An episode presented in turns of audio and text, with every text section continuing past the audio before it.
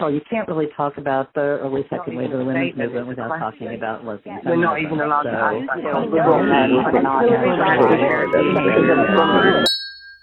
This is a WLRN extended interview.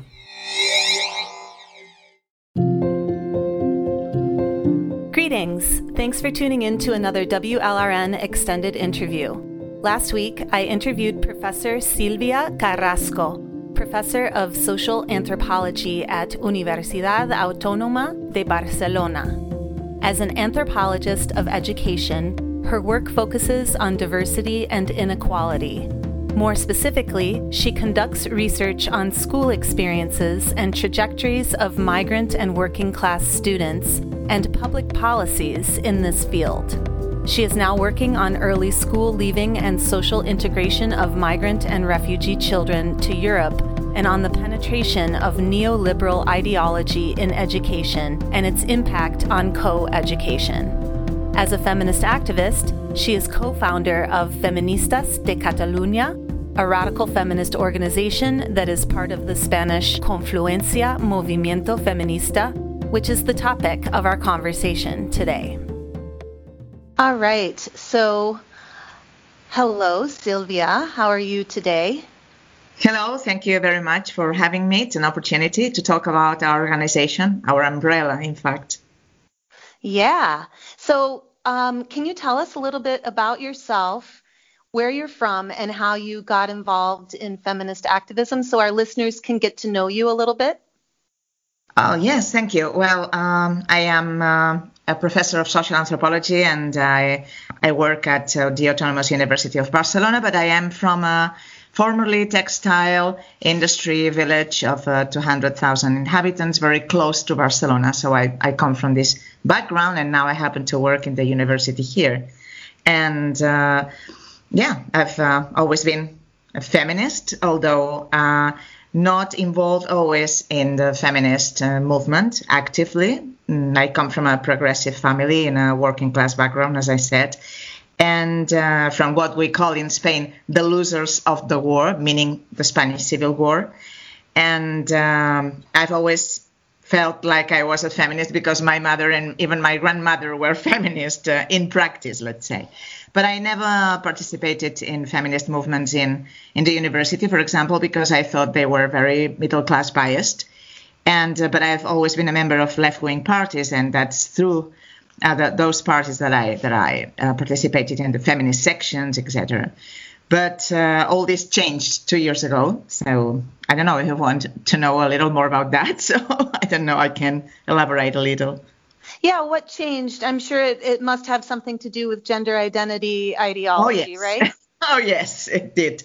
So, um, what I said a couple of years ago, uh, some feminist friends and some of us also party members of the Green Left Wing Party here in, in Catalonia, which is one of the 17 autonomous regions in, in Spain, uh, realized that uh, there was um, a dangerous move, a dangerous advancement of postmodern pseudo-feminism, and it was part of advancement of postmodern, postmodern neoliberal ideas. So feminism was just part of that being turned out, and it was transforming left-wing organizations, especially from cities with glamour, let's say like Barcelona, that was speaking on behalf of all women in, in the country and uh, we decided to create a separate group of us uh, to gather, to, I would say, to reorganize uh, radical feminists and work with other groups and uh, try to, to create a joint answer to that. Because we were starting to be really, really worried because uh, some bills were already being um, proposed. And, but as I say, as part of general neoliberal postmodernism that passed as, uh, or that was disguised, uh, disguised as uh, progressive, transgressive ideology, and we realized it wasn't at all. So that's what happened two years ago. Mm-hmm. And now there's Confluencia. Can you tell us how Confluencia came together in Spain and your part in it and what Confluencia hopes to achieve? Yes, uh, confluencia uh, would I'd like to translate it to English as coming together. It's mm-hmm. I think it's the it's the, the most suitable translation. It's an effort to to do what we started to do with some friends at a very local level, but uh, uh, throughout the country, throughout Spain. So it, it's uh, an effort to rediscover what we have what we have in common and fight for it. In fact, it started as a as a reaction. I would say it started as a reaction, somewhat late reaction to what was already becoming hegemonic postmodern interpretations of feminism. And it started, for example, uh, in um, one of the of the I think that uh, starting events was on March the 8th, the, the International Women's Day, in 2018, and then it became even worse in 2019. What happened? Well, radical feminists claiming for the feminist abolitionist agenda, the abolition of all kinds of violence against women, especially against sexual and reproduction exploitation, were not only expelled but also physically attacked in several rallies, especially in, in Madrid and Barcelona. It's been reported there are images and uh, there's uh, legal issues going on, and uh, by part of the organizers. So the organization of March 8 had completely been taken by trans activists and alleged self-declared feminists who would not uh, let us be there. And um, and then several organizations of uh, radical feminists in several cities, Madrid and Barcelona especially, but uh, other cities in southern Spain and Andalusia, in uh, in Valencia, on on the coast, the Mediterranean coast. Um, well, decided to to start a plan and create a call for a common umbrella throughout Spain under which we could come together and reorganize the movement, the whole movement. Mm-hmm. And that was also triggered, as I said, by the second line of events, that is the, the scary verification just one year ago that the progressive government resulting from the general elections one year ago, as I said, November 2019, intended to propose bills inspired by these postmodern ideas, such as the gender recognition, without medical, psychological, legal, or age filters instead of making a step forward to making women's rights effective, and, and we were, most of us, voters of the parties that made up for the coalition of government. So it was a great deception for us. Mm. It's, it's how it started. So it's been a lot, some months already. Yeah. So it's really new. I mean, November 10th, I think, was the official launch of Confluencia. Yes. Would you call it a coalition movement? Um, yeah, well, it, it, it's an I like to call it an umbrella, like a network, but it's an umbrella to work as a whole organization in itself, but to support all the claims and movements and actions and concerns of each of the organizations that are composing this umbrella. So it's not a coalition in itself. It sounds to me more like a government coalition as the one we have. It's it may work as a coalition. It should work as a coalition, but it's it's more a supportive umbrella so far, and yeah.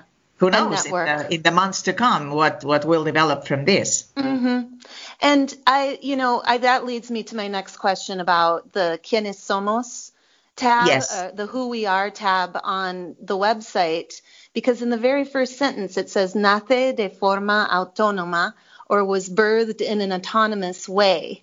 And, you know, we Americans don't really use that term um, over here to, to, to describe our feminist movement very often. But I feel like what you're talking about, the difference difference between a network and an umbrella and a coalition, is related to what you were saying about every organization under this umbrella has their own autonomy and ability to promote their own goals that may not be always in alignment with the goals of some of the other organizations. Am I onto something here? Um, yes and no. Well, yeah, probably all the goals are aligned with the with the goals of the umbrella, but the, the issue is that we have this uh, well unrecognized federal state, uh, which is uh, composed by 17 autonomous communities and autonomous regions. I mean, they, we have, for example, in Catalonia, capital city Barcelona, we have our own parliament, and many, many national laws uh, have their versions. And uh, we have different ruling parties, for example, so they may take different lines of action, po- uh, of policy action, but and, and quite autonomous. For example, education health, and uh, anti-discrimination act, social policy, all this is transferred to the autonomous communities, and that that's why it is important that all the organizations that may uh, align in common goals may may have to face different issues regionally, let's say, and that's that's uh, important. And I have an example that may you help understand what I mean here. But before that, in fact, autonomo uh, would translate more for independent from any partisan uh, organization, institution, or lobby. It's more. You, I think it should be understood more that uh, in that way. Independent. Oh, okay. I already explained. I already explained that uh, how it started what mm-hmm. triggered uh, the development of this umbrella, of this mm-hmm. coming together. Uh, but as I said, for example, now in, in, in Catalonia, my autonomous region, uh, there is a, a, bill to modify uh, the law uh, about violence against women. And through the back door, using the back door of any reform, any reform like this one, which is a, apparently intended to um, expand the, the, types of violence against women because the law is from 2008 and cyber violence, for example, was not included, or other, or for example, institutional violence where women may be re-victimized when uh, when going uh, trying to to ask for help from institutions, etc., uh, the police. And that, that kind of institutional violence was not included uh, either, etc. With this pretext, in fact, what they are doing is that they are changing the definition of the victim and they are erasing the concept of women as a protected category. So yeah. everyone who declares as, and now we, there's no longer women as the target, and the only target of male to female violence are women and girls. So it is a complete perversion of the law. That, that's what we call the backdoors. So we, for example, in Catalonia, several organizations, not only the one I belong to, are fighting against that, doing anything we can. And uh, hopefully will be a little successful, I don't know. But then all the confluencia, all the umbrella, and all the organizations of the umbrella, as one voice and as more than 50 voices right now, are supporting this, spreading the word, letting uh, other communities to know, or other autonomous communities to know, and raising awareness that what is going on now in our parliament here in Catalonia is just the start of what may be happening next week, next month, in other parliaments, in other regional parliaments that are going to use the same back doors. So this is the way we organize and, and how um, interesting this, this mutual support you is. You are listening to WLRN.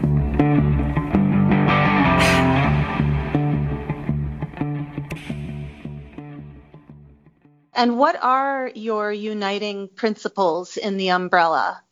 Yeah, well, we are abolitionists of gender, all kind of discrimination and exploitation against women, and uh, we we of course align with uh, with the radical feminist agenda of all times, I would say. So that's uh, that means, of course, that we're fighting against uh, sexual exploitation. Uh, uh, you may not know that Spain is the third country in the world that's a destiny of uh, sexual uh, of traffic of women and and uh, in consumption in numbers of consumption of prostitution also due to sexual tourism which is not even part of this bill. They are going to uh, they, they want to, to get passed in Catalonia for example or uh, sexist uh, marketing for example and or pornography which younger and younger uh, boys are starting to consume, and everybody knows that has to do with uh, with the kind of excitement, sexual excitement they are getting used to.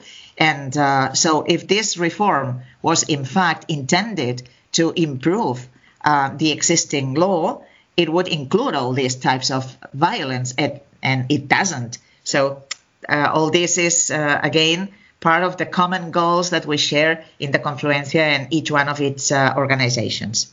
Mm-hmm. What have been some of the biggest challenges facing Confluencia and facing women doing feminist organizing in general in Spain?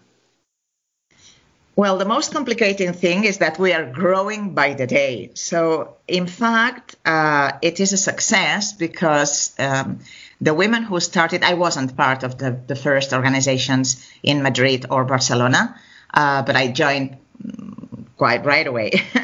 but um, it, it's been a success because what we what we are realizing right now is that many small organizations that were scattered uh, throughout Spain were in in very strong need of this umbrella uh, of this supporting articulation of the feminist movement. So the challenge is growing at the same time as um, really be becoming strong to to challenge uh, what's going on with the trans bills that the central government is intending to pass, or even the regional parliaments are intending to pass, or have already passed and have gone unnoticed. And now we have to struggle to to get them uh, um, to make them unlawful. So I don't know uh, if I'm answering, but th- these are the, the great challenges. But also at the same time being attacked and uh, and trying to reach out to women who are not in any organizations and are uncritically embracing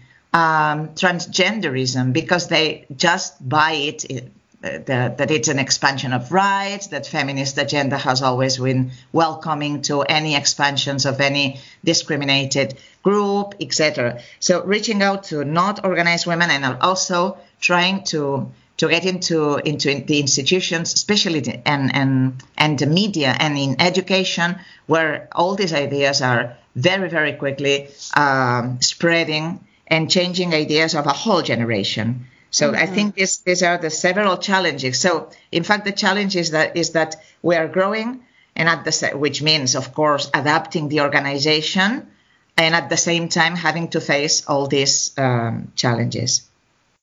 Interesting. I, I, would say that's similar in the United States, that women are waking up and yeah. looking for ways to plug in and, and want to be feminist activists.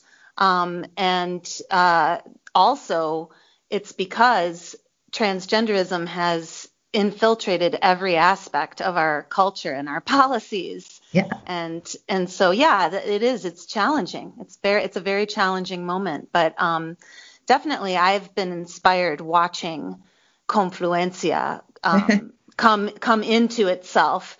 Um, what what are a few of your favorite moments or highlights um, that you've you've experienced in the process of creating Confluencia? Well, I think that uh, as you already mentioned, November 10 uh, was really our peak so far. so although we have been working for months, we only came out officially last November uh, by holding what I believe to be an incredible event with more than 200 attendees, most of them journalists. So that was a success because what we're also um, experiencing is that uh, we're being threatened or reported, or it's being it's becoming difficult to make our voices heard in the media and the social networks. So that was this this webinar based on testimonials, we not only gathered the existing knowledge to dismantle transgenderism as an, a neoliberal ideology that's harming women, but the society as a whole, but also based on testimonial, but rather, sorry, based on testimonials and personal evidences of medical experts, uh, transitioner young women, uh, who explained how much they had suffered until they encountered feminism and how it had saved them. This is a very important and powerful message.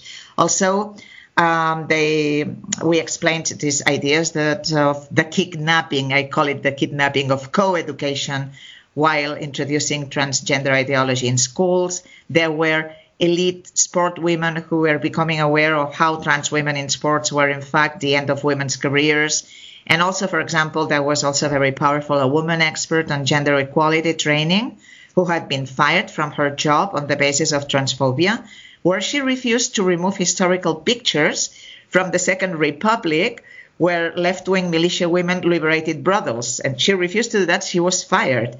So and then we also presented our legal analysis of the so-called trans bill. The government intended to pass and i think that's the true highlight, but there there are many to come. There are many to I hope. Yeah, yeah, great. So, is there anything else you'd like to tell our WM, WLRN listeners who are largely American lesbians and radical feminists? Well, um, I think that um, there's not only this this common challenge to reach out to women and awakening them, women who are not organized, but it seems that feminist scholars have some very important messages to share. Uh, otherwise, our organization would not provoke such an aggressive reaction by the visible and the invisible powers. So. Uh, I think we need to unite and to create more and more common spaces internationally, nationally, and internationally to um, harmonize our, our understanding of uh, how harmful cultural neoliberalism, sorry, the anthropologist here in me, uh, and trying to, to understand what's going on, how it is destroying our whole societies and communities, and how it is how it is not by coincidence, it's not just another um, struggle of uh, neoliberal culture to, against feminists, against women. It's it's because we are telling something important. To mm-hmm. we have something to tell, something something to tell that is important for the whole society. That's why we need to to come together. More confluencia, international confluencia. Yeah, here, here. I, I, I just have one more question. What do you think is the end goal of transgenderism? Like, do you think that this is a movement to take power all over the world? That's anti democratic in addition to being misogynistic? Well, I'm not one that goes for conspiracy theories easily, but I think that corporate power exists. It would be we would be really blind not to acknowledge that.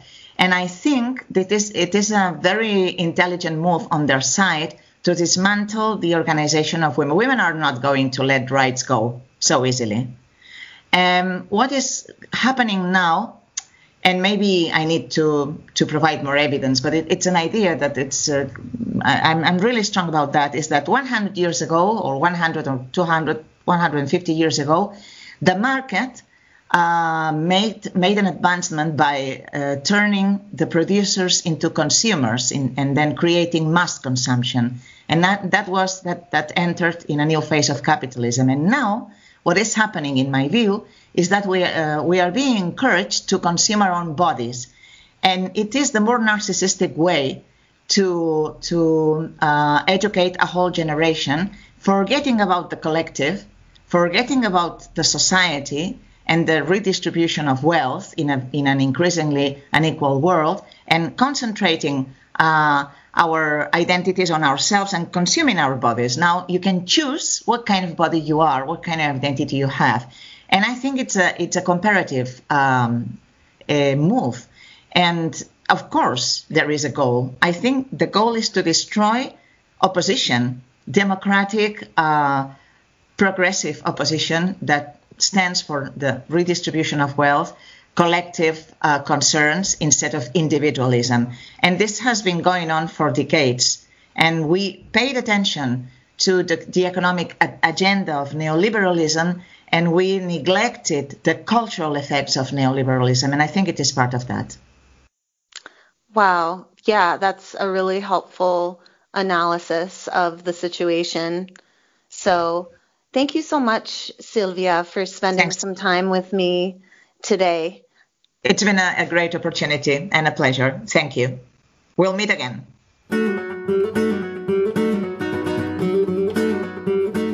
Thank you for joining me for this WLRN extended interview with Professor Silvia Carrasco of the organization Feministas de Catalunya and Confluencia Movimiento Feminista an umbrella organization for more than 50 Spanish organizations united in their opposition to gender identity ideology and politics, prostitution and pornography, and surrogacy.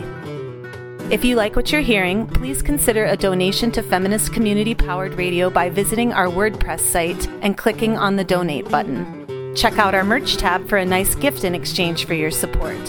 Thanks again. This is Thistle Pettersen signing off for now.